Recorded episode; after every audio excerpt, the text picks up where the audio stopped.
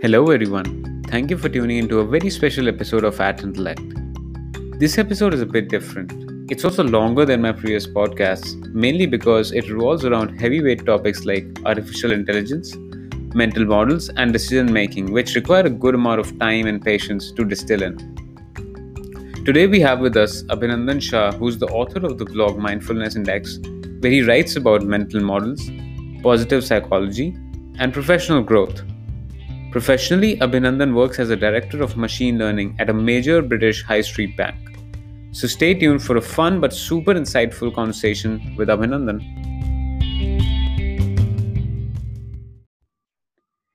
Hey Abhinandan, thank you for being on At Intellect. Uh, I know we have been talking about this since a long time, but uh, finally you're here. And um, I am really looking forward to this conversation mainly because I really respect um, what what you do with with the newsletter and uh, basically the videos that you share on LinkedIn and probably your tweets as well. They are very insightful, very very informing, and I really uh, look forward to you know learning more from you with with this conversation. Uh, thank you for having me, Kinshuk. Uh, I uh, I think we've known each other from Twitter, and uh, you know this is where I'm, i have met a lot of intellectually like-minded people uh, such as yourself. So um, audience is everything for me you know that's uh, the very reason for me to create some of these things is to make sure that i can share them with the world. So um, very honored very excited to to have this conversation. Cool. Thanks a lot. Um, yeah so uh, before we jump into the main theme of episode um, why don't we start with you know your journey uh, probably a story starting from your early days at university of pune and then going to Cass business school and then you know professionally at vodafone and barclays?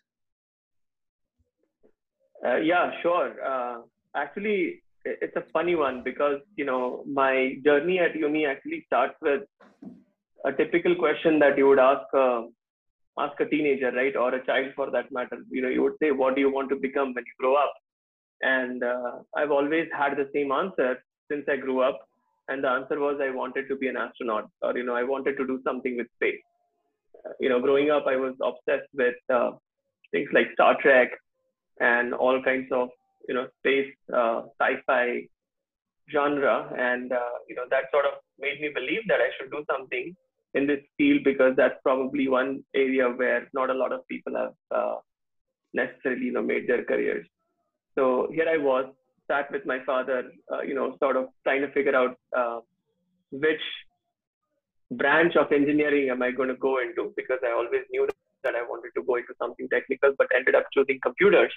Uh, you know, after all the drama about uh, being an astronaut, I mean, I had figured it out that I had to go into mechanical engineering, then take up this course, which will land me into aeronautics, and then this will kind of take me into avionics, etc. Uh, but turns out that you know uh, when I had a choice between computers and and mechanical, uh, I don't know what happened in that instance, but you know I basically I got into computer uh, engineering by accident. Um, so here here am I, you know, sort of going from an idealist uh, to all of the constraints around you know choosing a school and then having to make a decision in a really short while. You know, gone from an idealist to a to a realist and then as sort of I grew into that phase, uh, my early days of university exposed me to a lot of fun. You know, when I was at school, actually, way before I entered university, I was uh, I was very very familiar with computers.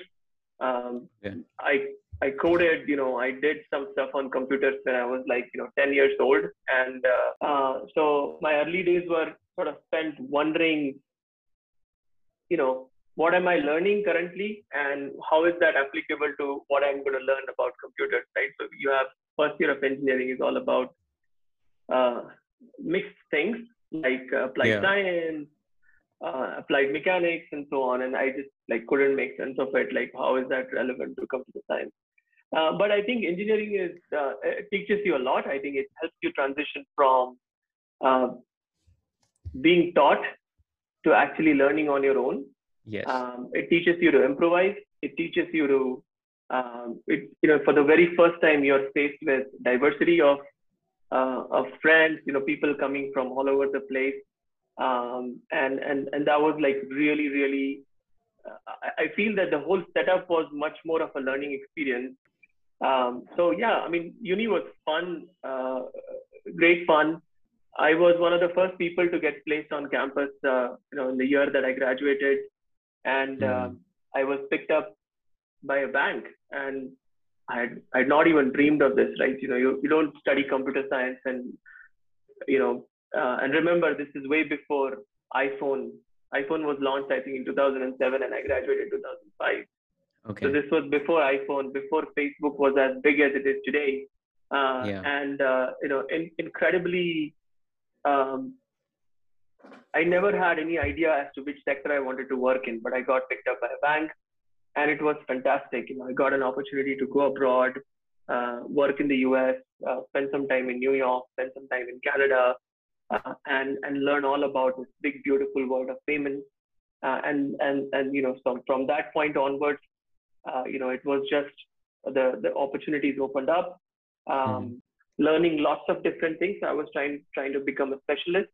I was trying to become a generalist by exposing myself to uh, things like front end development, you know, back end development, uh, architecture design, customization, you name it, you know, middleware. Um, I got uh, and I kind of attacked every opportunity I got, which was really helpful for me uh, because that sort of gave me my next opportunity uh, with Barclays. And when Barclays was like in the expansion mode at that time, setting up new businesses in the in the in the Africas and in Middle East, Southeast Asia. So when I joined, uh, it was a very small group of people in India, and and it was just a lot of fun because I got to travel around the world. Uh, I worked in places that you will not even imagine, you know, um, okay. Nairobi in Kenya, for example, or some other places in Southeast Asia. Um, I learned how to fill up ATM machines, and it was just you know so diverse. And that is when I got really interested into how businesses actually work because when you experience things like this, you know, it just it just expands your expands your horizon and expands your perspective. Um, so I decided, you know, like all most other uh, Indian IT uh, fraternity, I decided. I said, well, I've got to take up an MBA. Um, okay. I'll be honest with you, like you know, I did not really know uh, what I was getting into, but uh, uh, but you know, when I researched, when I started really getting into it, I visited a lot of these forums like you know like people do uh, right now uh, or you know they've been doing forever i guess when they get into mbas and then you need to attack these essays you need to attack the gmat um, mm-hmm. and that sort of opened a new world of possibilities in itself. So i'd made up my mind. I got this beautiful invite from a university in the us so my boss said why don't you just move to london and then figure it out you know whether you can take up a executive course and I said, well, that sounds really nice because, you know, here, here I was, I was probably going to get an MBA. But if I get a mm-hmm. job straight away, I thought that I could shortcut my way uh, into a career and take up the MBA at the same time. So that felt like an opportunity I couldn't refuse. Um, so I, I took it and, and I was, I landed in London in 2011. Um, during my MBA, I, I mean, I, I, normally I love to network with people. So uh, I was having a drink with someone. Um, I don't drink, by the way, but I just went there to have a coke and just okay. talk to people because that's how people socialize in, uh, in, in, in, in the UK or many other places for that matter. And, mm-hmm. and I got to meet with some uh, an Italian person who offered me a chance to uh, to go from technology into into a hundred percent sort of commercial growth, and and I got into this uh, sort of product management discipline uh, with him. And then rest is history because we created a number of products. Um, and before you know it, you know, I was there in London for about seven years. Uh, in my last stint, actually, I was with Vodafone, looking at their uh, uh, at a device analytics product which had like 10 million users, and a different uh, product called as My Vodafone, which is your servicing app, which had okay. 44 million users across the world uh, that was pretty big because every other week again i would be in a new country in europe um, trying to solve trying to solve uh, for things like adoption engagement you know uh, creating blueprints for countries like egypt for example to implement in their user base. It was a lot of fun, and I really, really enjoyed my job at Vodafone. Uh, but it was unfortunately short-lived, primarily because you know I was uh, my son was born. He had some health issues, uh, and Okay. when I was in London, my wife and I were working, and we decided that it was probably uh, the right time for us to move back. And and you know, even though Vodafone offered me an opportunity, I decided to come back to banking because India is a is a completely different ballgame when it comes to telecom industry, right? Uh, So that's how I landed. And you know, when I landed here, um, I did not know head or tail about machine learning, but I was I was given an op bit, but I I, was very familiar with data. I was very Mhm. familiar with in, you know using data to create value in my products that I that I used to sell and create. Um, so machine learning was a very powerful tool to to actually do that for for a lot of different parts of the business. And I found that opportunity really exciting to start from the scratch Mhm. a- and I did, and I think we ended up uh, we ended up uh, you know building a, a beautiful team, which I have the pleasure of leading today uh, for Barclays. So yeah, that's that's a that's a journey. I'm not sure if that was very uh, very long for you, Kinshuk. No, no, no. Such an inspiring story. I think, I think, I think that's great. From from you know the early thoughts of being an astronaut, uh, you know ended up ending up at at uh, banking, heading there, machine learning and artificial intelligence. Uh, I think that that's great.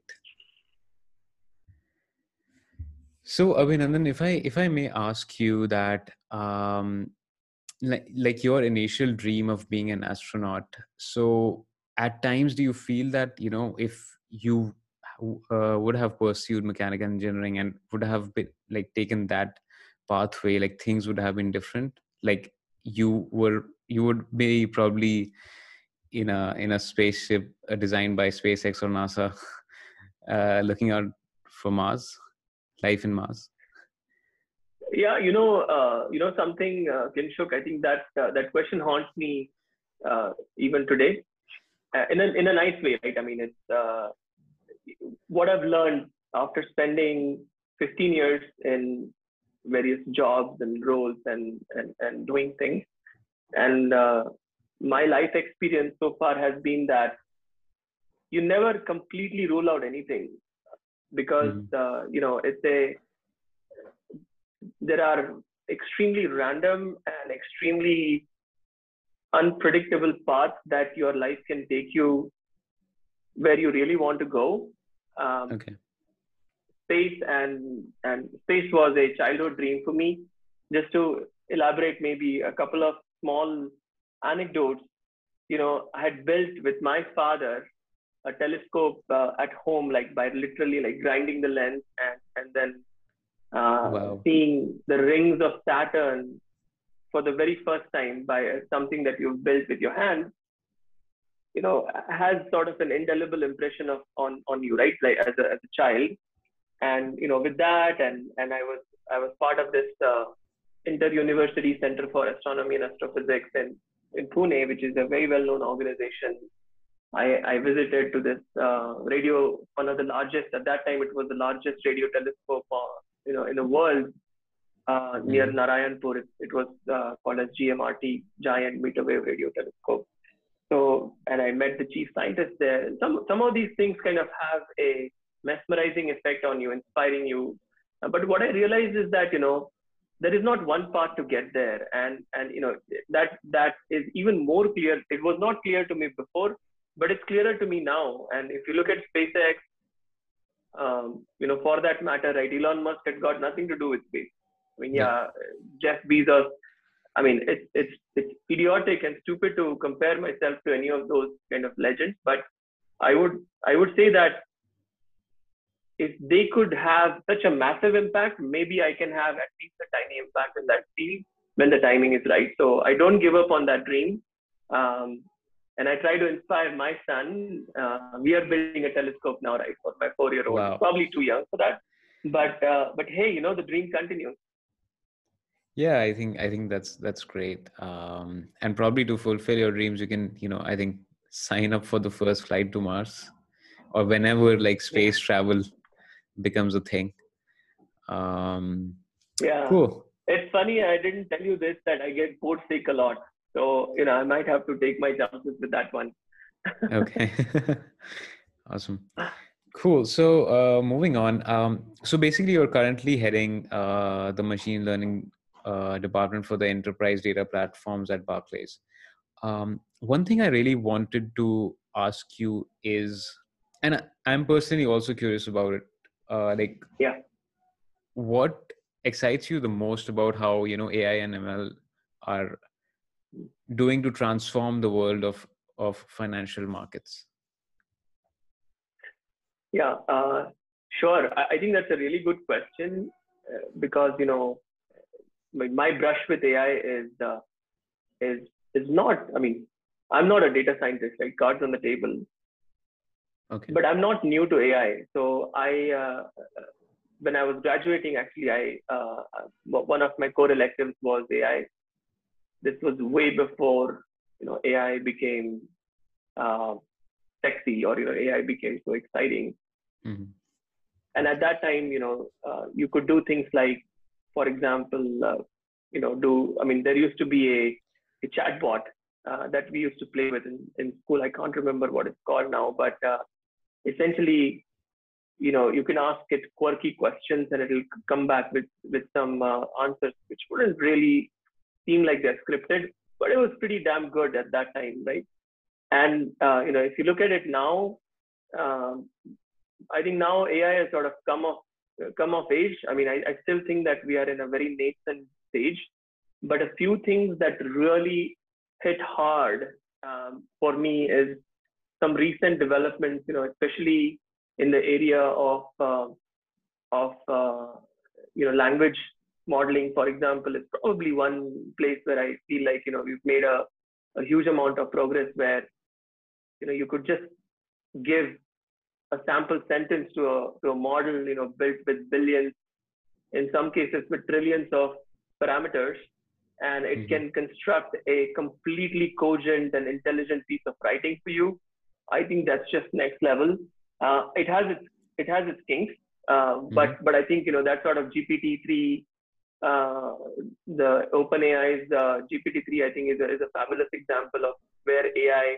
state of the art is right now. Uh, but also, hmm. you know, on the other side, you have uh, uh, you have reinforcement learning, right? So if you look at sort of machine learning, I mean, AI is much broader. You've got machine learning, which is a smaller subset of that, um, which mm-hmm. is hmm. where most of the advances are, to be fair. But within that, you have supervised learning, unsupervised, and then you have reinforcement learning. Most of the practical applications, whether it's in banking, finance, or any other industry for that matter, you know, is most of the bulk sits in supervised learning, right? So you um, you give this machine learning model some data, it figures mm-hmm. out a set of rules, and you give it some unseen data, and then it tells you what uh, what prediction is. Um, Netflix recommendation system, for example, is a good example of supervised learning. But I think the exciting parts of AI are now coming into play where you know unsupervised learning is uh, is, is, is taking it to the next level um, for example, I think uh, you know recognizing images, for example, uh, and I I think literally yesterday, I think it was Facebook AI, uh, you know, which is I think there is an organization called as FAIR, FAIR or Facebook AI Research, which came up with this model where there are agents which are essentially reinforcement learning agents which watch videos for hours and then they mm-hmm. learn uh, learn about uh, the world and very similar to how kids these days learn about stuff from YouTube, these uh, these programs actually run on their own. And I think you know we are going to see something really cool stuff coming out of that now within the unsupervised space and in the reinforcement learning space where you've got advances like AlphaGo or you know you have uh, some of these seemingly intelligent game, right? I mean, we have chess playing AI for ages now, but chess is a fairly logical game. There are only a certain set of combinations, but where you, you require instinct, where you require uh, so reinforcement learning plays, uh, and, and, there is a really good example with OpenAI. For example, there is there is hiders and seekers. So imagine like two computer agents playing hide and seek with each other, and the intelligence evolves enough to to actually you know create obstacles so that the seekers cannot uh, you know cannot uh, find the other set of agents. And more interestingly, uh, the seekers actually hide the ladders and the blocks from the other people so that they cannot create obstacles. So you see like really intelligent behavior coming out from that. And I think that, you know, we just, we're just getting started on that. But I think that we, uh, you know, I am sort of on the, on the Elon Musk uh, spectrum of AI. I feel like, you know, we are dealing with something that is, uh, that has got the potential to, to, to go into uh, that sort of, uh, you know, trajectory where it can actually be sometimes a little dangerous even the open AI models that are there right now, the language models are quite dangerous for things like fake information, you know, fake news, uh, propaganda, etc., etc. right? Uh, but coming back to your original point, I think you know, state of the art uh, for AI in finance is, is very nascent, right? Uh, mm-hmm. I mean, if you look at finance industry, they've been using analytics for ages. I mean, at the end of the day, we're not talking about general AI. We're not talking about reinforcement learning, like I said before or unsupervised learning. We're mostly talking about supervised learning, kind of machine learning, and which is essentially not very different from statistical analytics that has been carried out for ages. With that sort of background, if you look, uh, what's happening is most of the applications are are uh, revolving around improving customer experience, making things that are already better. Right? So I talked about risk, reducing fraud, for example, um, and and and some of the newer applications are taking a leaf out from the tech industry such as improving customer experience you know creating various recommendation systems um, mm-hmm. or or you know reducing uh, when you have like arduous manual processes where you've deployed some sort of automation straight through processing uh,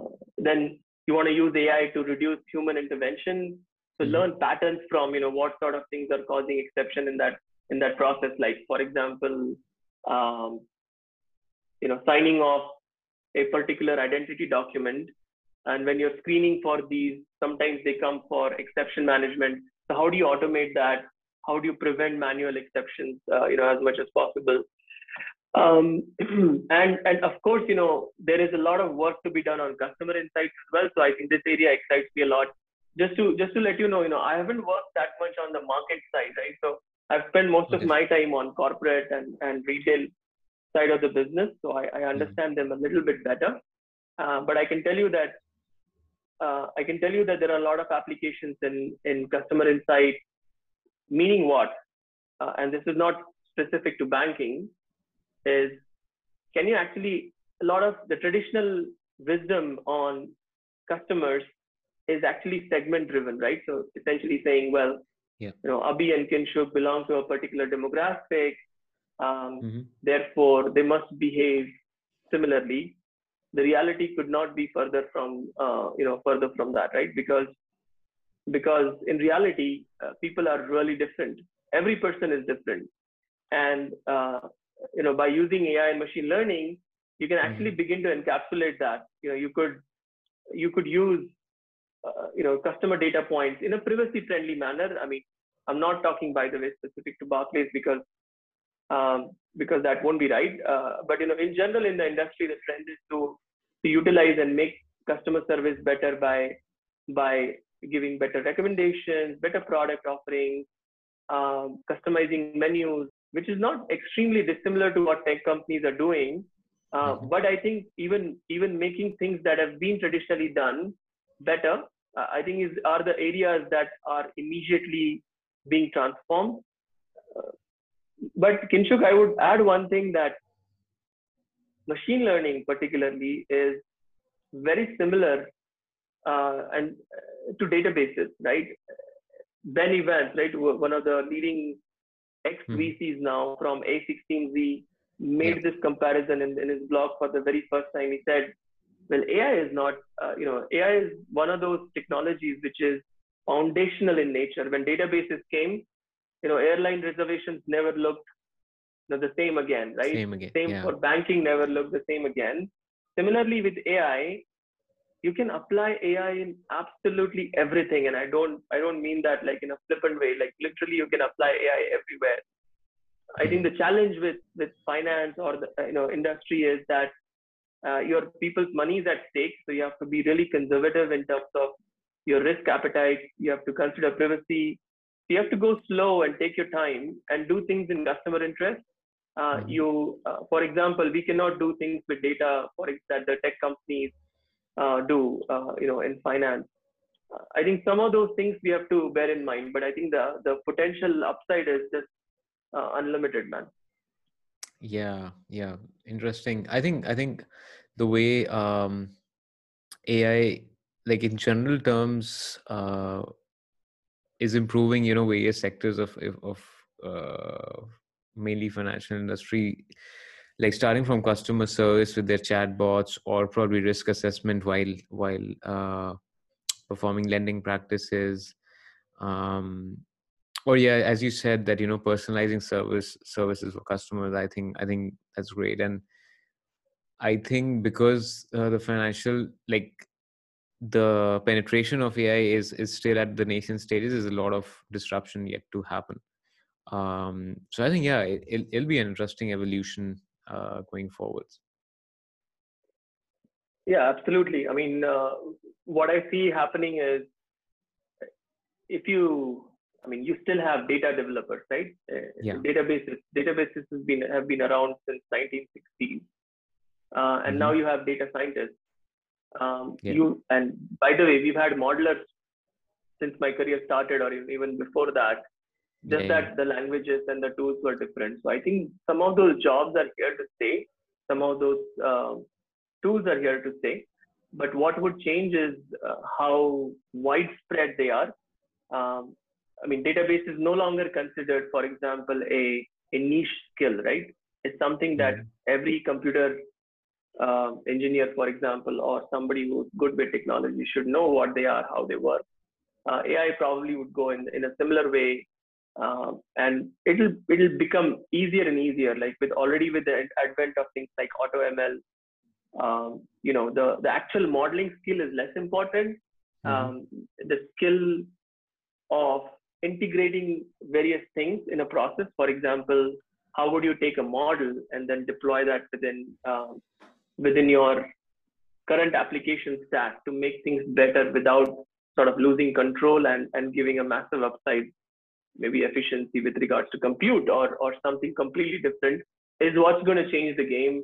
Uh, I feel it's, it's not going to be uh, like self-driving cars or, you know, something that is that fancy. Who knows? But, you know, maybe with general AI, we might see something completely different. Yep. Yep. Yeah, very interesting. Um, awesome. Cool. So now let's move to the main focus of the episode um, mental models. So, uh, like, mental mo- models is, is a term which I think I got introduced to by you. I am not, I, I don't like really remember if I've heard or read about um, this before. Um, so you you are a uh, Europe aware of of uh, this term, and um, you know you I've read it probably somewhere in your newsletter, and also you tweet a lot about it. Um, can you briefly define mental models for the audience? Yeah, sure. Um, that's that's one of the areas that I feel very passionate about. Uh, I'll tell you, right? I mean, I think the th- there's no textbook. Def- well, there must be a textbook definition, but uh, I- for me, it is a you know in a complex situation. You Mhm. know, life throws you a lot of complex situations. Work throws you a lot of complex situations. Um, imagine that you know you are you're caught in a power play at work. You know, somebody is not uh, somebody is not relenting, or somebody is being difficult with you and then you cannot get your way. And and you know you have very limited control very limited choices in that situation. Imagine that you are in that part of the situation. Um, for most people they don't even know how to think about it. You know forget about sort of dealing with that situation. You know they don't even know how to think about it because they neither have the experience um, which is why you know i think uh, we'll talk about sort of wisdom and mental models in a bit but uh, you know once people try to even appreciate the situation what they realize is that they have no reference of uh, you know they have no reference there's no book that says if you're in such kind of a difficult situation, you know, this is how you deal with it. By the time, you know, even if there were a book, you know, by the time you read that book, the situation is sort of, you know, gone, right? And you've Yeah. lost the opportunity to do something with it. So uh, for me, the mental model is kind of in a complex situation, thinking on your feet and, and responding responding to that situation uh, with some really practical frameworks, you know, and that are that are second nature to you, that you don't have to think about it. Um, Mhm.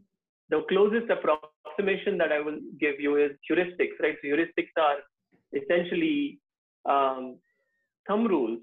They are uh, they are like you know if if you were in so just to kind of continue talking about the example that that uh, we have, I think you know the thumb rule would be to figure out in that difficult situation what is the power equation and whoever has got the highest possibility of actually changing that situation and then connecting with that person at a human level and trying to figure it out um, you know no matter how difficult that conversation is would be a natural choice but most people don't know that how to even approach something like this right so Yeah. for me mental models are are uh, are an encapsulation of of many different concepts many different ideas into something practical that you can use in a complex situation right to derive a particular outcome so that's how i would uh, i would define mental model Awesome. So, uh, can we can we take it as a as a human playbook of dealing with uh, difficult situations? yeah i mean yes it's it's it's similar to a playbook but it's like it's there in your head you know it's second nature to you um, Mhm. And uh, a, a mental model on a paper is completely useless but a mental model when you internalize it becomes uh, an asset to you. Um, it's like just to give you an example maybe we just talked about ai if you teach um, a computer to recognize kinshuk as a person every time you upload a picture it will know how to find you Mhm. right it has kind of built in a set of rules within within its memory or wherever you know within the model and then it recognizes who you are and we call it a model right Yeah. but it's a it's a machine learning model in this case what we're talking about is a model as well it's a set of rules in your head that you can apply fast right and uh, and i mean i did not know this term either but many years ago actually i read this book called as uh, thinking fast and slow by Yeah, uh, Dan Kahneman. by one of the yeah Dan I mean uh, it's a fa- it's a gem of a book. Uh, and a- a mental model would classify in his terminology as part of the fast thinking processes right? When you're applying a mental mo- mental model to a situation difficult or not right? Um, you don't have to think you know practically it will come to you um, and and you can just use it. By all means you know it doesn't mean that you know you, you know you are suddenly this kind of uh, a smart uh, cookie that will res- that will have an answer for every situation that's not what i'm saying what i'm Mhm. saying is it's an incredibly helpful asset to use uh, in a situation when you're faced with uh, uh, with with challenges with uh, opportunities sometimes Mhm. but mental models are incredibly helpful. They just, I, I, for me, right, another way of describing mental models could be they will they will tell you how to think about something, how to approach something mentally. What's the framework? How should I think about this? Uh, you know, a new job. How should I think about uh, a new opportunity? For example, could be a mental model for for many people. Uh, so yeah, that's how I would uh, I would articulate. Cool. Uh, perfect. Yeah, I, I, I think I think you touched base upon upon this uh, in your answer, but yeah, something I really wanted to ask you is, so is it a similar like a similar mechanism like how you train um kind of a machine learning model in which you give them a set of data that you already have and then they they build a certain uh, they build certain set of par- parameters and then they assess the you know, data that you throw at it and if it's true or false according to that model. So is it the is it the same way you build uh, mental models in your in your real life? Like based on your past experiences based on your thought process based on your values?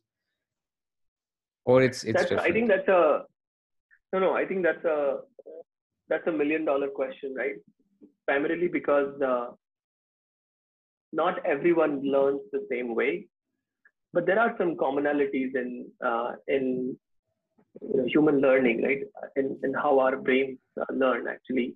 And I would mm-hmm. say that, you know, we learn through our experiences.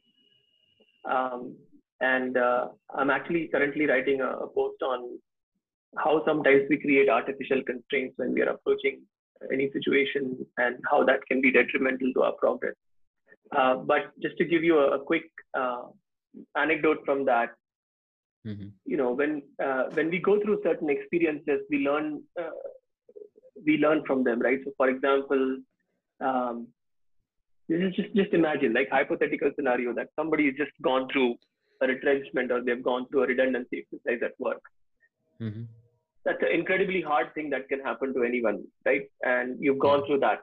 Um, now imagine that you know you've seen uh, you've seen this time and again you know maybe happening to your colleagues or maybe you're a you're a manager and you've had to do that a number of times.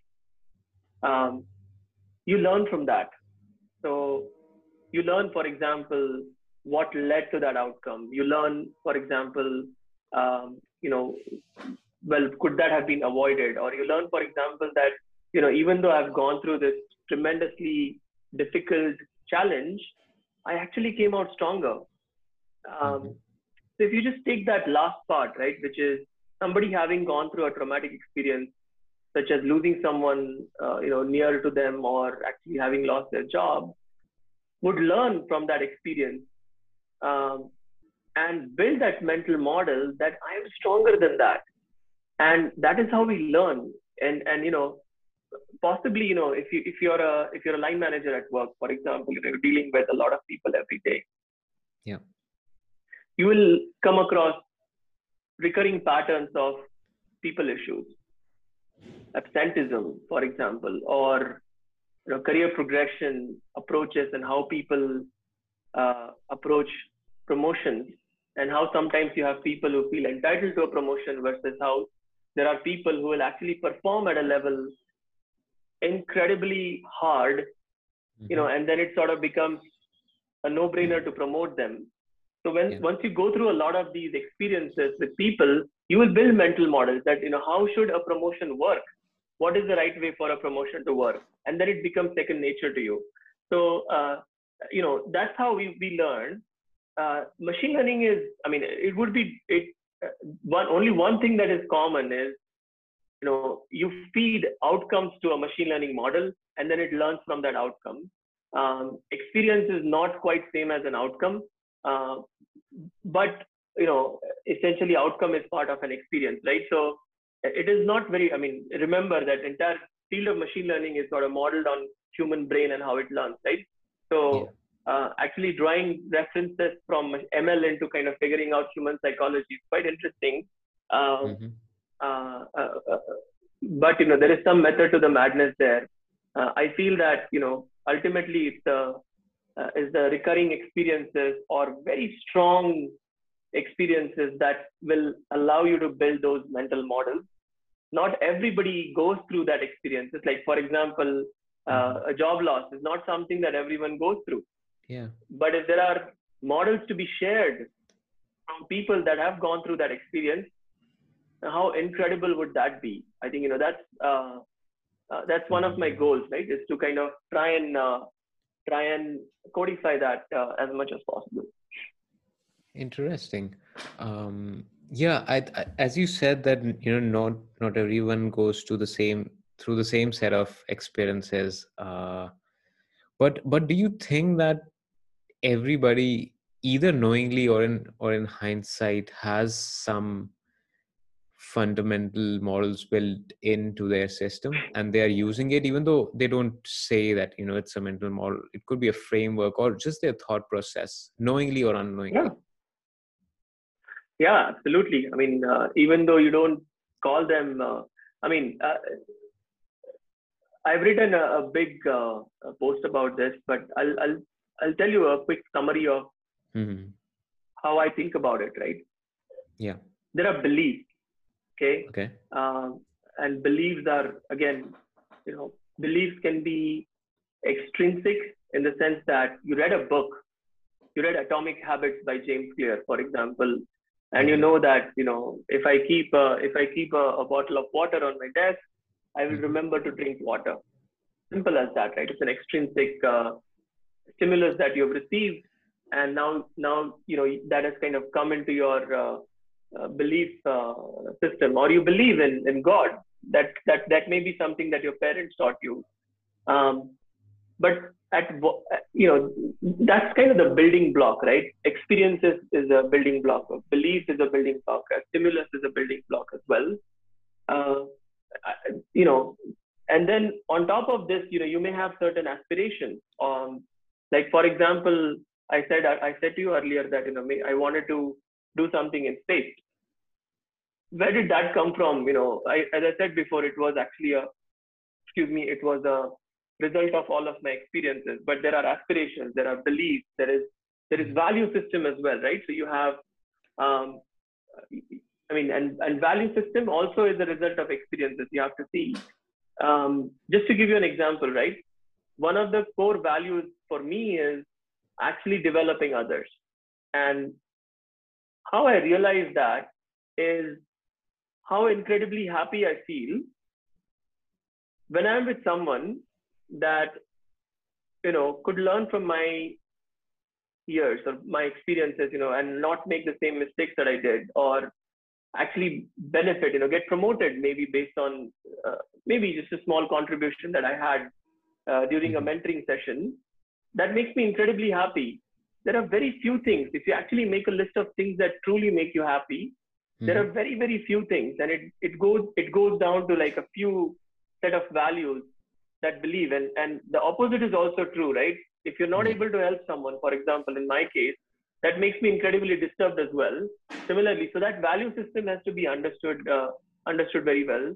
So there is beliefs there is values there is you know sort of external things you you you understand and and you know they will cumulatively add to uh, you know what what you would see as the as mental models. So in my in my head you know i think that uh, there is a hierarchy of these things you know experiences beliefs um, you know nature nurture. I believe there are some genetic factors. You know if you look at the psychology 101 Mhm. you know we we all have traits like neuroticism you know you have the big five traits as they're called in psychology right? Is Yeah. uh, uh, you know how how acceptable something is to you for example is one of the traits as well agreeability sorry it's, it's called as. So uh, all of these traits are also influenced by experiences. Beliefs are influenced by experiences. Your values are influenced by experiences as well. But Yeah. all of these actually contribute to to mental models uh, and all of us have mental models. We just don't call them mental models. And we Mhm. don't necessarily think of them as building blocks. Just to answer your question more specifically uh, Mhm. i think that is what i am trying to do is to be more explicit about it. All of us have i mean in in sort of um, in slang you know you would call them fundas right? Or yeah. like for example you may have a funda that says well you know if i'm late consistently to a meeting you know i don't trust that person. Whoever is turning up late to a particular meeting you may have that funda that but essentially it's a mental model you know uh, right?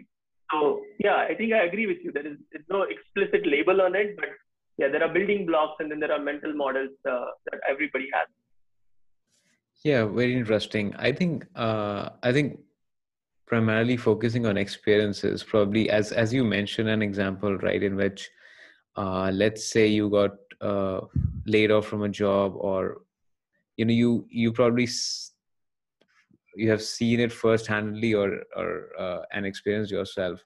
Probably if that stuff happens again, you won't be that uh, broken down, or you'll yeah probably um, take that uh, negative experience in a different way uh, compared to the yeah earlier because there's some kind of mental model that that has already formed uh, in your Yeah, brain somewhere and that how to handle that adversity. the sorry, that's the that's the primary um, that's the primary reaction perhaps is that you know you next time you face something like that, you know you would be better prepared and you would probably be less scared of it. Having said that, Yeah. there are secondary effects as well, right? Is that uh, you will learn that I'm a stronger person than I am Mhm. and you ask anyone, right? You know, take take Satya Nadella for example. You know, his uh, uh, he's had extremely traumatic uh, experiences, you know, with his children, uh, Yeah. having gone through that, and he talks about in his biography, for example, how that has shaped him as a person, and Yeah. you know, anybody you take anyone for, uh, and you know, we know a lot of people around us. Um, some of these experiences actually teach you a lot. So I think there are secondary, sometimes tertiary effects of that uh, Mhm. as well, which sometimes are not always positive, right?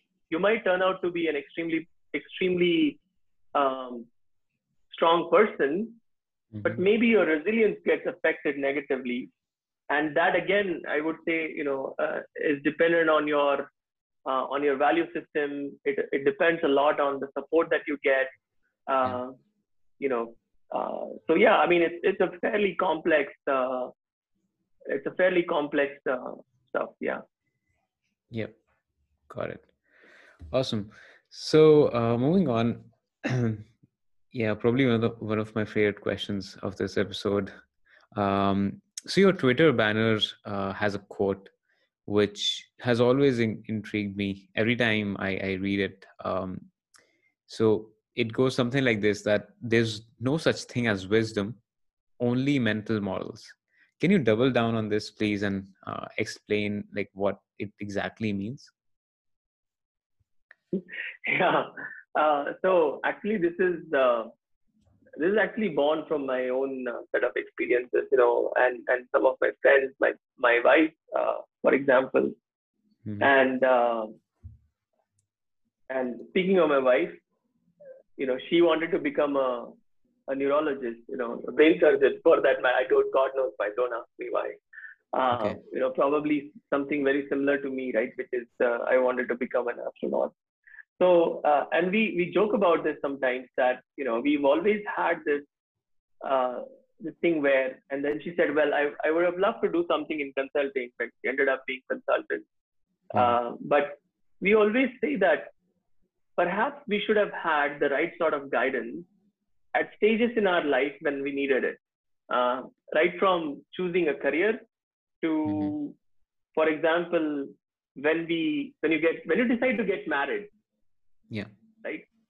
Uh, timing is important.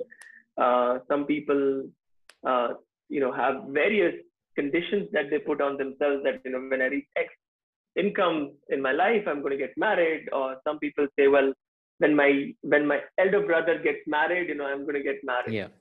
And all of those are like completely uh, baseless, or there is no evidence to support that you know any of those things are actually the right sort of constraints. You know, before you should get married.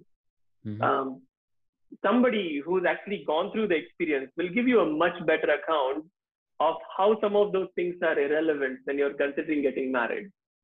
You would talk to your friends, you probably get some insight, but you'd have to talk to a large section of people uh, in order to kind of gain that perspective so that you don't have to go through the pain that, for example, Deepika and I went through before we got married.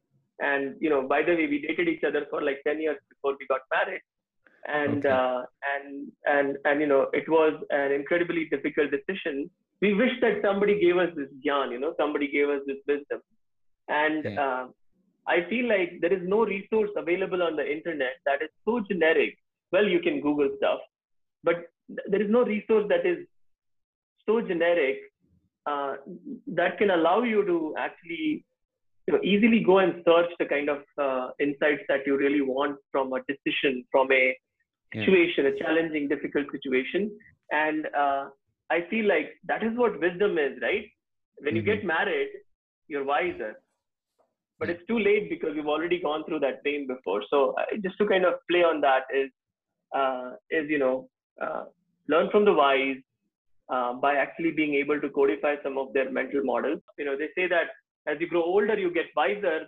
I don't think that's further from reality. You know, just your experiences, your experiences grow, mm-hmm. and you become wiser. And in effect, you actually have more mental models. You know that you can count on.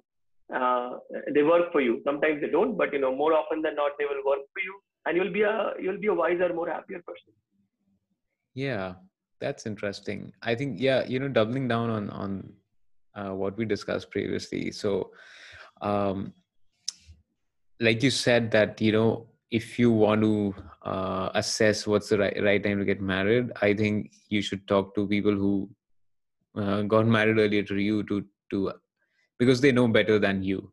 So I think in in hindsight, when they got married and the you know the situations that they faced before during and after that it uh, like a mental model got created in them which now yeah. is trained to assess like okay you know these were the problems that i faced when i you know took that big step of getting married and these were the good things these were the bad things these were the things that you can improve upon so that's when they can yeah. advise to somebody so yeah i yeah, think and funny thing is funny thing is, you know, at that point, you're not convinced by some of the answers you get, right?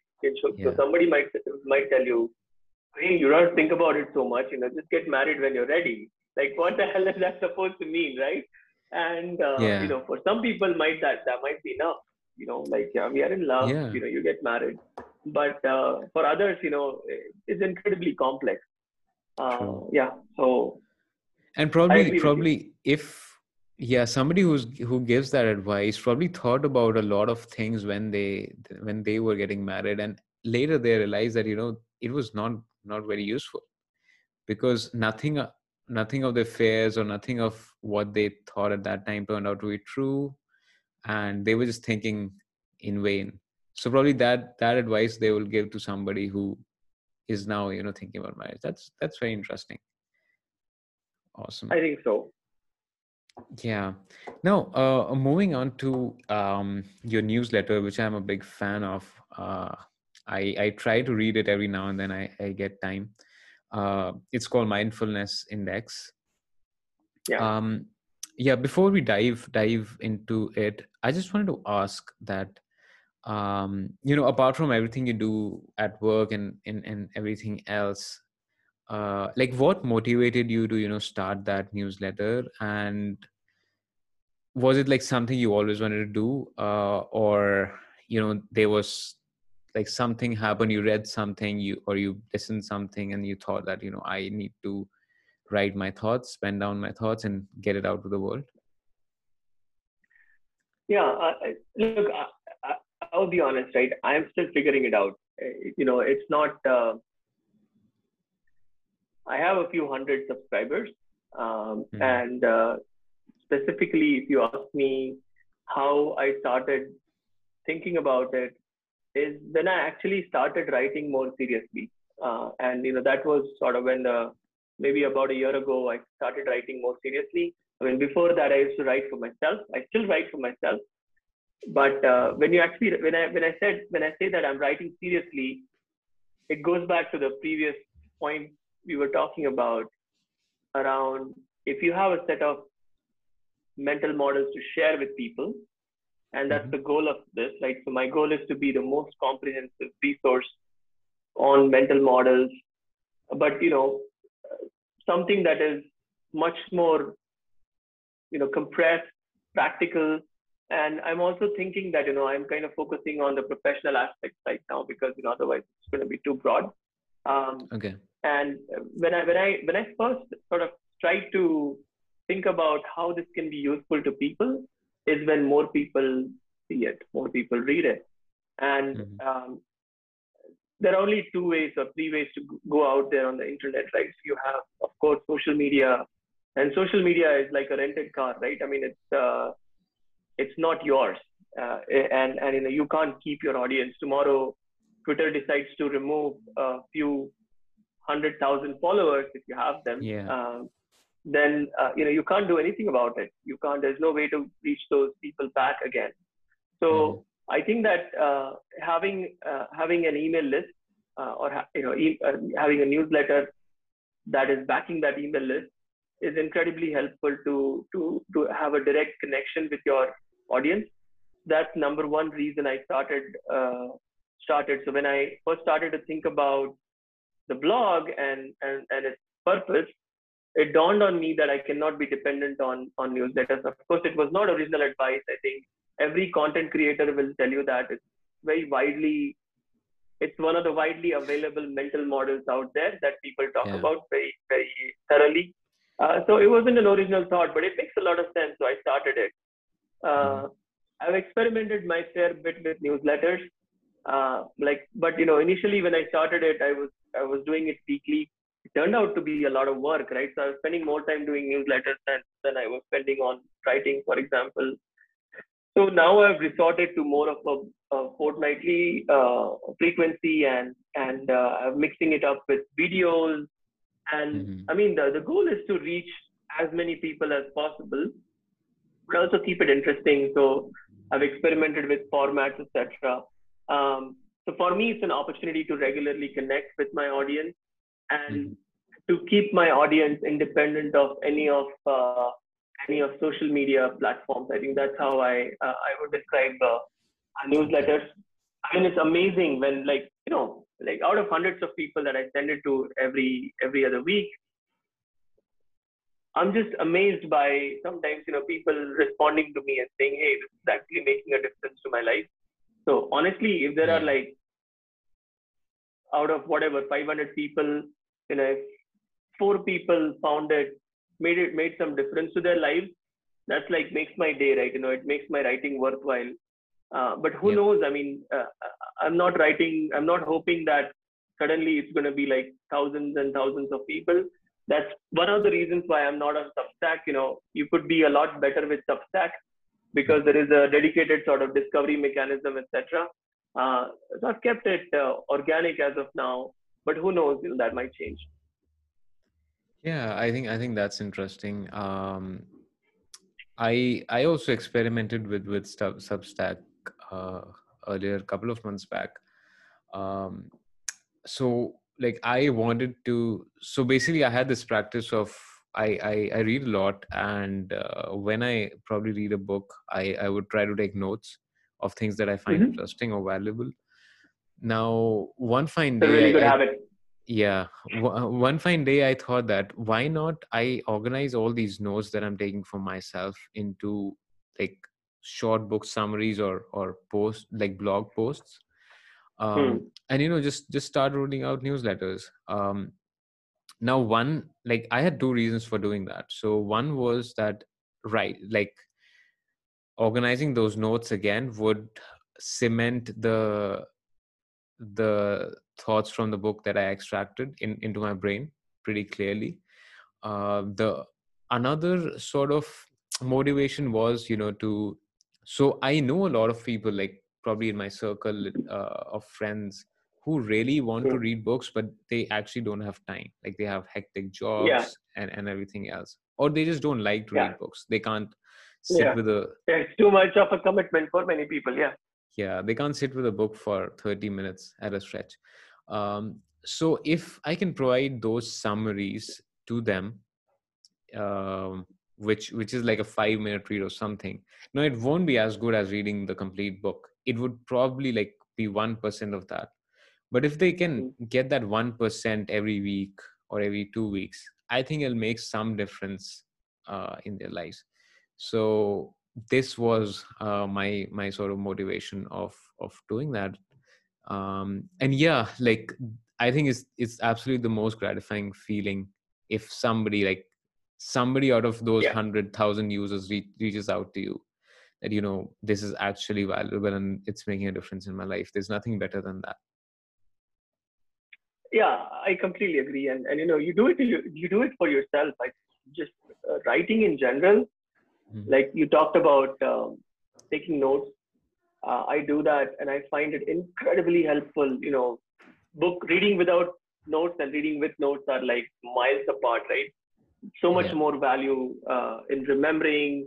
You internalize those concepts, build mental models, right? It's a shortcut to actually building some of these things in your in your head in your brain. Sorry, and and uh, and yeah, I completely agree with you. Uh, the the the the only thing is, you know, there is always this dilemma as a content creator, as as uh, is that you know, are you actually doing this as a uh, as a hobby, you know, and and and then initially you are right because you want to just put it out there and, and see what sticks. Um, but very soon, as as the number of hours and the number of commitments, the, the the level of commitment goes up, you want to make sure you want to optimize that you know it reaches the right sort of people. Uh, so uh, that that has been a learning for me uh, is you know is but I've never uh, you know so you can optimize that to an extent but you cannot fundamentally change your audience. So I mean, uh, I, I, think I recently uh, re- uh, I recently heard a podcast about this uh, uh, with uh, with David Perell and and he had a guest. I think Lynn Lynn was her name, Lynn She, and okay. she talks about creator economy in general.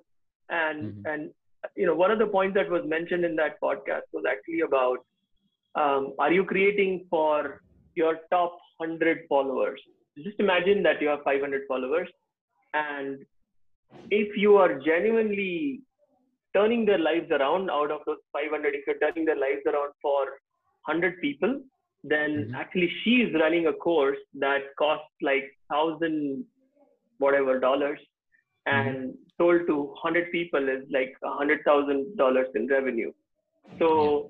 she says that you know that approach is far superior and a lot of people do it the other way around, where they say, well, I want to grow as many people as possible. So if I have like uh, 50,000 people on my email list, that's worth X, you know, in terms of monetary value of that opportunity.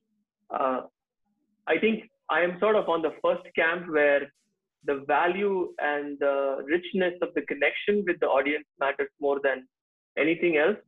Uh, and once you've kind of perfected that, I think you can scale. However, I think you know one thing that I've also found is that you've got to choose your niche very carefully yeah. in the sense that you can't be super broad. Uh, if you're super broad, it might work for you, but you know you might you might get frustrated fairly quickly. Mm-hmm. Uh, and you can't be super narrow either because the audience would be too small for that kind of stuff. So you have to find your niche, and it should not like this kind of stuff is something that I live and breathe every day. So I'm I don't it doesn't feel like work. It feels more like uh, more like something I really want to do. Uh, mm-hmm. So I think that is also important, right? So people should not create stuff for just the sake of creating. Yeah, yeah, yeah. Very true. I think I think I listened to a podcast very recently, which was along the same lines. So there was this. Uh, I think it was a writer. I, I really don't remember the name, but so sure. somebody was writing writing a book and he asked that who are you writing that book for? And uh, they they mentioned that uh, the book is for everyone. And uh, like almost everyone can read it. And they they were like that you're f- fooling yourself by believing that. Like no one no writer can write a book which everyone can read.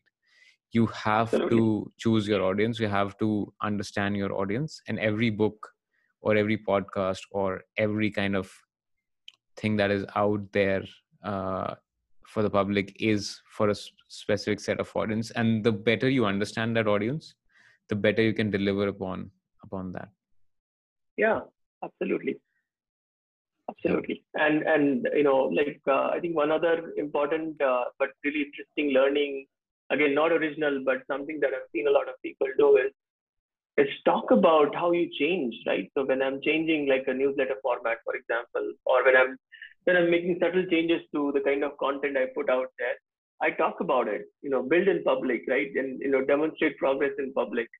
Mm-hmm. Uh, that really helps because people want to see. People are not so much interested in like you know X mental because I don't think that one of my audience is just going to sit there and you know digest all of my mental models they really also yeah. want to see how i'm building this how i'm building this concept right so yeah. i think that that is a really helpful insight that i've learned recently cool yeah following up on that uh, one thing i'm really curious about because i also like recently got into the, the practice of the with this pro- podcast and you know getting to the uh, practice of creating something uh, what yeah. does your creative process look like like when you're sitting down for to you know write for yourself or for the newsletter or penning down some of your thoughts uh, so how do you approach that? Like do you prefer to do that in during mornings? Do you do you prefer having long stretch of hours to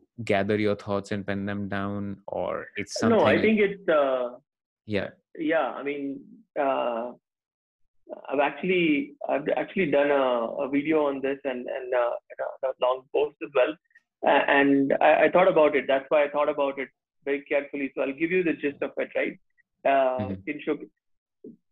it's random to begin with. Um, okay. So, for example, if I if I want to talk about, um, let's say, you know, one of the other, the current sort of content that I'm creating is is called artificial constraints. It's uh, it's about artificial constraints, uh, and uh, when I was taking a walk, uh, I was thinking about something at work and how sometimes we hold ourselves back and, and that can delay our decisions or that can sometimes just completely obliterate an opportunity that you should have gone after. And okay. um, I I just penned down that thought, you know, when I when I was thinking about it. Uh, mm-hmm. and and then you know a few hours later I came back to it and then I said, well, this looks like something interesting I should talk about. So the the creative process is firstly when you have and typically what I've also observed is when you're doing these kind of menial things like walking or going for a run or exercising, physical activity tends to be quite interesting as a as a uh, catalyst for creative thinking. But also yeah. doing menial tasks like you know uh, loading your dishwasher for that matter is very productive for me for some reason um, okay. or cleaning up you know your house as you're you know you will not believe this there's a connection when you're cleaning up your room mm. your thoughts actually begin to clear up as well you know it's, it's incredible it's incredible how it works and uh, these are the moments when you get that creative inspiration to answer your question yeah what you, what i do is i write it down there and there but i don't sort of dwell on dwell on it at that time because you know it's just not practical but mm-hmm. but you know like for example if i'm doing artificial constraints as a piece um, mm-hmm. i would uh, you know whenever something comes to me over a course of few days i would have okay. collection of thoughts maybe six or seven thoughts and then i would sit down and and then try to elaborate you know draw connections from that um, ask people what what are their experiences in that and and that's how i sort of build my uh, build my content that's my creative process uh, I, I would say that you know it's not something that is is methodical because mm-hmm. it can change. I mean, just to give you an example, um, I was listening to somebody yesterday, and they said that they can write the best when they're holding their phone, curled up in a blanket, with you know really cold kind of you know air conditioning on in their room and i found that you know quite amusing but quite true that you know I also find writing, uh, I have to be like super comfortable when I'm, I mean, not when I get the, the actual tidbits that I want to write about, but when I'm editing something, when I'm elaborating on some point, connecting the dots, etc. I love to do it on my phone, sometimes on a on a sofa, you know, just very quiet or or uh, or in bed for that matter. So hey, it, it seems to work for me as well. So I quite related to that. Awesome. That's very interesting. Um, for me, uh, with regards to particularly writing, because I'm I'm a fan of coffee, and I have realized that I have written. So I, I was like used to go to various coffee shops and sit down there with my laptop and and write for hours and hours and hours. Wow. Um, yeah, so for writing i think that that's that's my practice i'm trying to do that i'm trying to create a, a similar environment at home where I'll, I'll, just grab my coffee probably listen to some light music and then write um, but uh, i recently also started uh, you know yoga and meditation. And what i've realized is when i'm meditating i like i get certain ideas which are really valuable.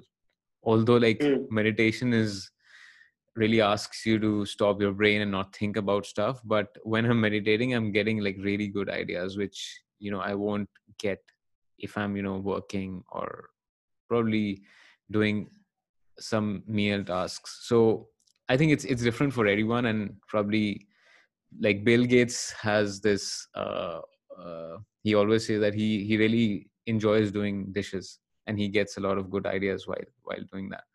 So yeah definitely i think i think that's that's very interesting. Yeah meditation is is awesome uh, as well. I mean i'm not a, i'm not a big meditation expert but i've tried it tried it in a few kind of classes and so on. Yeah. and uh, i can certainly see uh, how your mind actually wanders right and uh, exactly. especially when you're trying to go into that meditative state and sometimes yeah. it wanders to really beautiful places so i completely hear you true yep uh, hopefully i can do it more often and get get more ideas out of it yeah, keep at it, man. Yeah, cool. So that that brings us to probably the last question of uh, which which I really wanted to ask you with regards to the topic.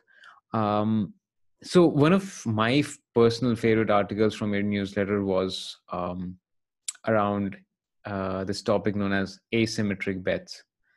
Um, can you elaborate on on that, please? I would like really like to learn more about it. Yeah, sure. Um, so I think it's uh, just to give you some context. You know, we're often faced with choices, right? Particularly with your career.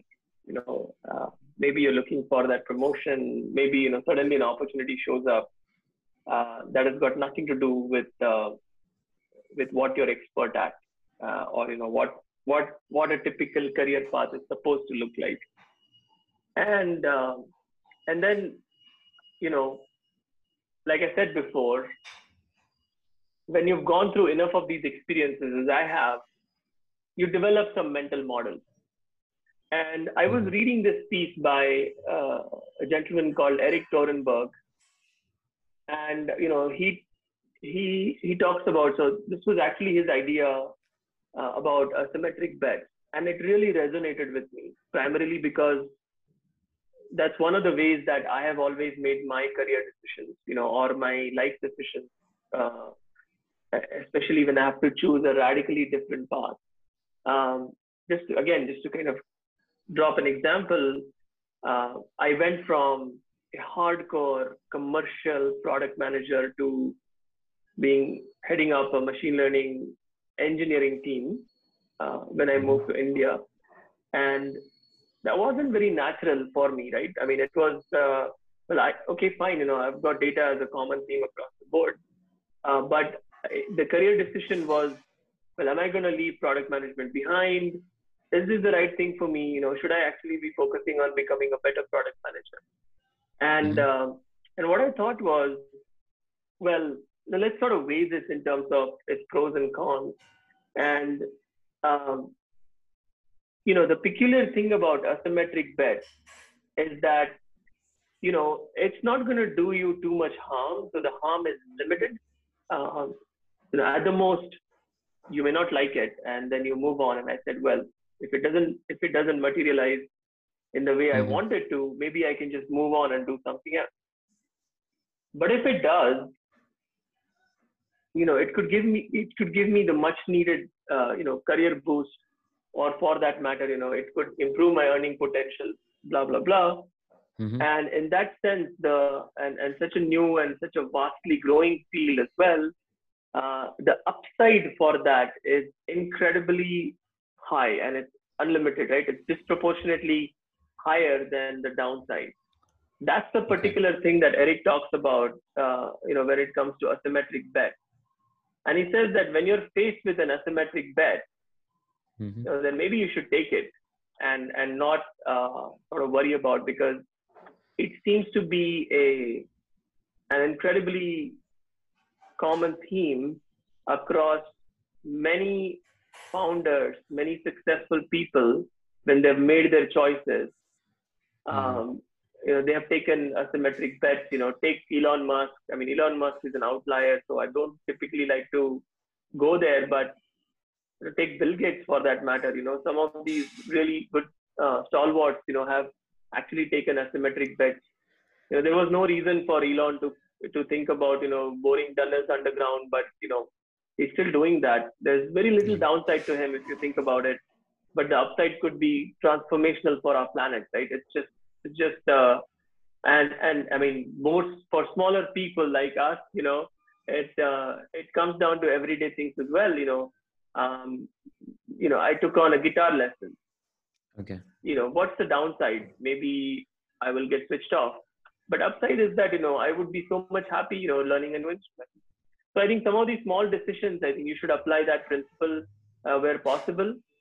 Ultimately, it comes down to risk and reward. You know, higher risk sometimes means you know extremely high rewards as well. Um, mm. But I think the key point to learn here is not the, the risk versus reward ratio, but it's that the downside is capped and the and the upside is you know uh, disproportionately high.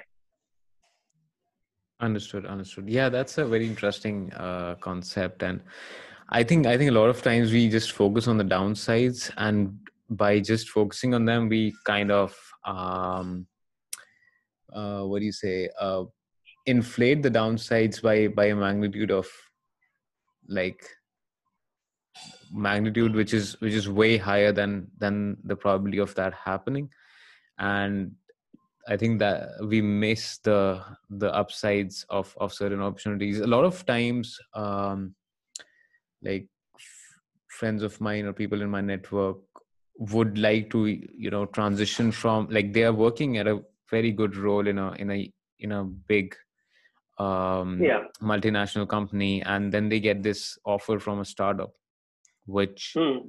might have a better, might not be that uh, good of a job uh, in in the near short term, but if that startup grows and they they grow with the startup, could be a better value proposition in in the long term. But then they are, you know, they are doing really well in this um, in their current roles. They they just don't want to leave for a startup that nobody's heard about um, hmm.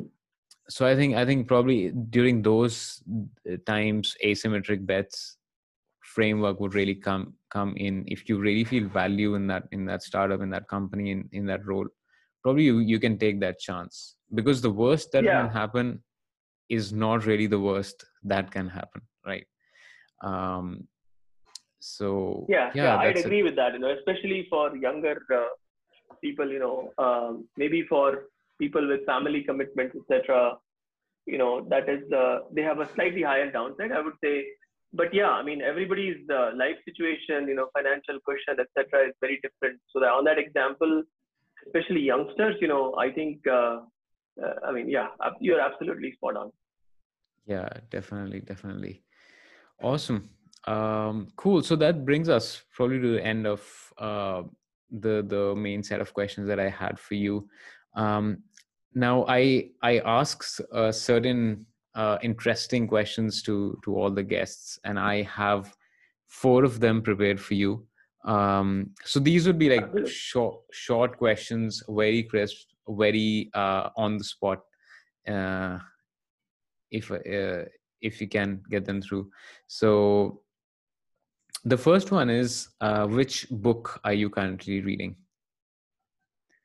Uh, that's a simple one. So I'm almost about to finish, hopefully today, a book called as The Range by David Epstein. Uh, and uh, yeah, the book is about how generalists, you know, would thrive in a world that is predominantly, you know, led by specialists all around them. It's a wonderful book. I highly recommend it. Perfect. So are you are you more of a Kindle reader or you prefer hardbound pages? Six six months ago, I switched to Kindle. Uh, I've okay. got to say I'm a happier reader, mm-hmm. primarily because it's just so accessible and uh, uh, and but I love my I love my physical books as well. I've got plenty of them. I've got a special connection with them. Uh, and I just love the smell of them. And you know, just, yeah, there's something different about. But these days, I think just just the the convenience of a Kindle is. Uh, so what I do is I typically will start with something. For example, range I love so mm. much. I'm going to buy the book and keep okay. it in my collection. Same for Atomic Habits and a few others that I've read. Uh, and yeah, I buy it if I, if I love it so much. I love to gift books and I love uh, you know reading as well to people. Yeah, awesome, awesome.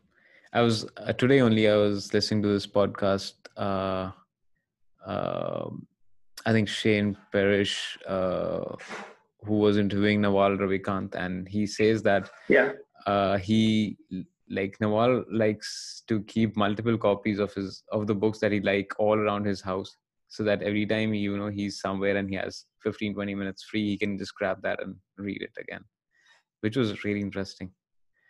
Yeah, man. Yeah, that guy is a legend. Yeah. Uh, cool. So um, the second question is um, like when you're not like working, reading, writing, or doing any of that intellectual stuff, like what do you generally do to you know unwind and re- re-energize yourself? Uh, I do. Uh, I do a lot of things. Well, before coronavirus hit us, uh, I love traveling. Uh, I've been okay. to over 27 different countries. Uh, my goal was to to do 50 by the time I'm 40 or 45. Uh, was, but you know, it's uh, that doesn't look very achievable now because of you know the COVID thing. Maybe maybe it will be. I don't know. Uh, but mm-hmm. yeah, love traveling. I love experiencing different cultures. Uh, I play a bit of guitar. I think you know I play a few musical instruments. Actually, I play uh, keyboard. I'm not an expert at any of them, but I can play a few songs on all of them. Flute, um, harmonica, a little bit uh, and uh, and yeah, I mean, um, music unwinds me like nothing else. Playing music, not mm-hmm. listening to because it's a, it's a more active process. You know, thinking of yeah. talking of you know Daniel Kahneman's uh, book. Uh, you know, I think that is a really important uh, unwinding exercise for me. Love walking uh, as well, and yeah, I mean that's those are the few things that I would call out, man. Awesome, awesome. That's that's very interesting.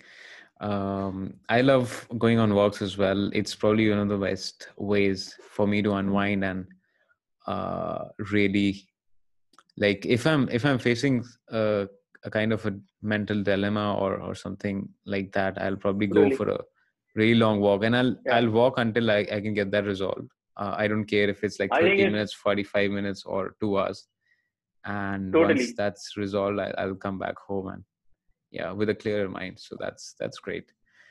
That's a mental model right there. It's uh, it's amazing. Uh, i completely agree with you. There is nothing that a really good walk cannot solve uh, you know in your head. Yeah so, yeah. I, I, love it. Awesome. Uh, yeah so the third question is what advice would you like to give a 22 a 20 22 year old um, who's who's just starting their professional career, uh, professional journey, and probably leaning towards AI and ML because that's kind of that hot topic right now. Yeah, um, I would tell them to to rethink their uh, their you know direction. Uh, I mean, sorry, I don't mean it in a flippant way. I think it, we are going to need incredibly talented people in this field over the course of next few years. But a lot of people tend to go to AI and machine learning to uh, because it's so hyped up, right? You know, it's the it's the next biggest thing, uh, and it it has been and it will be for next you know few years to come. But at the same time, I think you know the uh, like I said before, you know, I compare ML to databases. You know how they were in 1960s. There's lots of growth. There's lots of you know things to do but at the same time, uh, you know, uh, just a machine learning engineer, and I've seen this trend before, where you know you have specialist courses training people on AI, mm-hmm. training them how to build models, for example, or teaching them Python, for example, and then and then playing with data sets and and I think that's the core part of actually building models and building predictive machines. Mm-hmm. I think that's very soon going to be replaced by machines. Um, okay. What will matter actually is your fundamentals of data, your fundamentals of the domain that you're working in. For example, if you're working in marketing, the more the more better you understand marketing, the better you will be able to apply machine learning, right? And and create value. um, if you're a hardcore techie, you know, um, I would think about things like, can I actually build a model that can run more efficiently than any other model that is run in the firm? And that requires knowledge of cloud, that requires knowledge of networking, that, you know, so many other things and disciplines of computer science. Uh, and a lot of, lot of, you know, so-called, and I don't mean this with disrespect, but a lot of specialists actually lack that breadth. Um, which I think is going to be incredibly important when they grow in their careers. So. Uh, and you know, taking a leaf from the book that I'm reading right now, you know, the range, right? I mm-hmm. think the people actually who are training on AI and ML and starting their professional journey should certainly study ML, you know, specialize in that, you know, be, uh, you know, totally kind of worthwhile pursuing as a goal. But mm-hmm. they should look to get some range in in domain. Uh, so, you know, do your thing, right? Maybe you're passionate about cloud. So maybe ML coupled with, you know, amazing knowledge of cloud or maybe domain such as marketing or customer service, you know, and every, everybody who's worked for a few years or for that matter, even young professionals would have something that they feel passionately about.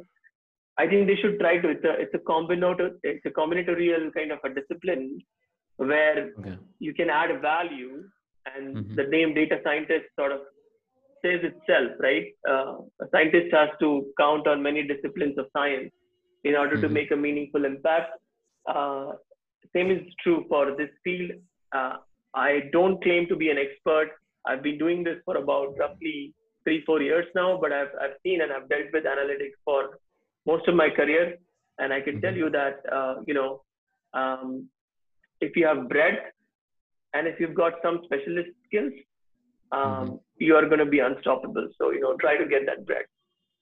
Awesome. That's a very interesting perspective to, to look at it. Um, I, I, I was recently introduced to this concept of first principles thinking. Um, although it, yeah. it is, it is a, it is a basic concept, but uh, I never knew it is called this before I uh, I read that Elon Musk book. So, like Elon Musk uh, is a first principle thinker in in uh, in practice. So I think, as you said, you know, focusing on those core marketing concepts, if you're a marketer, or focusing on what drives good customer service, if you're into customer service, and then linking it with the advancement within uh, artificial intelligence or machine learning is probably what what should people look at. Um, that's very interesting. Um, yeah, I know. I yeah, completely agree. Awesome, cool. So this brings us to the last uh, question of of the episode. Um, pretty interesting. So, who would you like to see in the future episodes of this podcast? Like any personality, like living or dead, whom do you think I should uh, or should have interviewed? Uh, in the podcast according to you um, i have so firstly you know the reason i uh, i mean i i've listened to all the episodes of your podcast mm. and i love the concept because you have explicitly tried to bridge technology and and uh, the applications right to the business side of it as well uh, mm. and I feel that is very, it's a very niche area because a lot of people talk about it. Like, you know, I've seen a lot of engineers in my, my peers, my juniors, my seniors saying that I would like to be techno functional. And, mm-hmm. you know, people say that a lot. Um, but not everyone appreciates what that means, right? And what I, what I mean by that is you require to actually get the the breadth again going back to the previous point you are required to have that breadth which can be only um, uh, only uh, be experienced when you're actually cutting across different types of roles in your career so i would love for you to uh, invite people who have made that kind of a shift in their in their careers um, you know someone like, for example, I mean, to be honest, there is quite a few of those. Uh, if you look at Sundar Pichai, for example, if I were to just hypothetically name an individual, uh, was a hardcore technical guy, went into products, and now is leading business uh, yeah. for for Google. And somebody like that uh, would be my first choice because you know it's just fascinating how they have straddled both the worlds of technology and business. Uh, uh, you know, I've been very lucky to have done that in my career as well. Uh, mm-hmm. Miles to go, but you know, uh, I consider myself lucky. And the other person that I have, which is more of a wild card for you, is uh, there's a gentleman called Sir Patrick Stewart. He's uh, he's famous for his role. He's an actor. He's uh, very old and and very talented, and he plays uh, Captain Jean-Luc Picard on on Star Trek uh, series, uh, particularly awesome. Star Trek Enterprise franchise, and um, he's into a sci-fi genre, which is which is fairly technical, but the kind of leadership lessons that the guy demonstrates in his acting, in his uh, his demeanor, and he has got there is a series called as Picard on on Amazon Prime, which okay. just finished a, a season, and mm-hmm. it's just incredible. I'd love to see him share his leadership lessons on your podcast. Awesome, awesome, cool. I'll I'll take note of uh, those names, and if I. if I if my podcast reaches that scale and I'm able to invite them, that'll be that'll be great. I think these are incredible names. I'll be honored yeah, more to power to you, them. man. I wish. I look forward to. I look forward to that day. But hey, we're all we're all allowed to dream, aren't we? Yeah, definitely. Awesome. So it was it was a pleasure uh, talking to you, Abhinandan. Uh, thanks for taking out the time to do that. I know you're super busy with your schedule uh, these days, but I really value your time.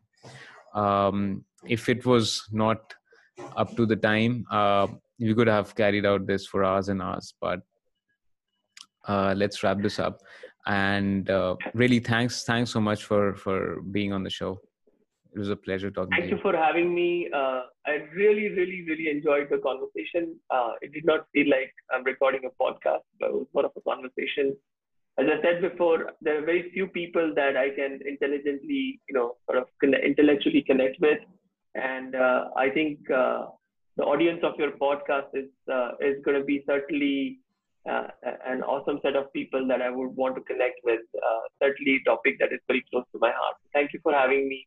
It's been such a pleasure. No, that's that's great. Um, and just uh, carry on that great work you're doing with with the newsletter and all these videos on LinkedIn, Twitter, and everywhere else. Uh, keeps inspiring people. Um, uh, that'd be great. Cool. Best of luck. Thank you so much. Thank you so much, Kinshuk. Nice to nice to be here. Thanks. Bye bye bye.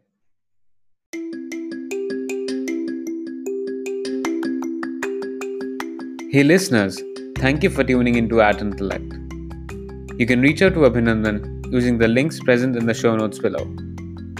Also, if you have any thoughts, comments, or feedback about this episode or the podcast in general, feel free to reach out on at intellect at the rate gmail.com. That is at intellect at the rate gmail.com. Until next time, peace.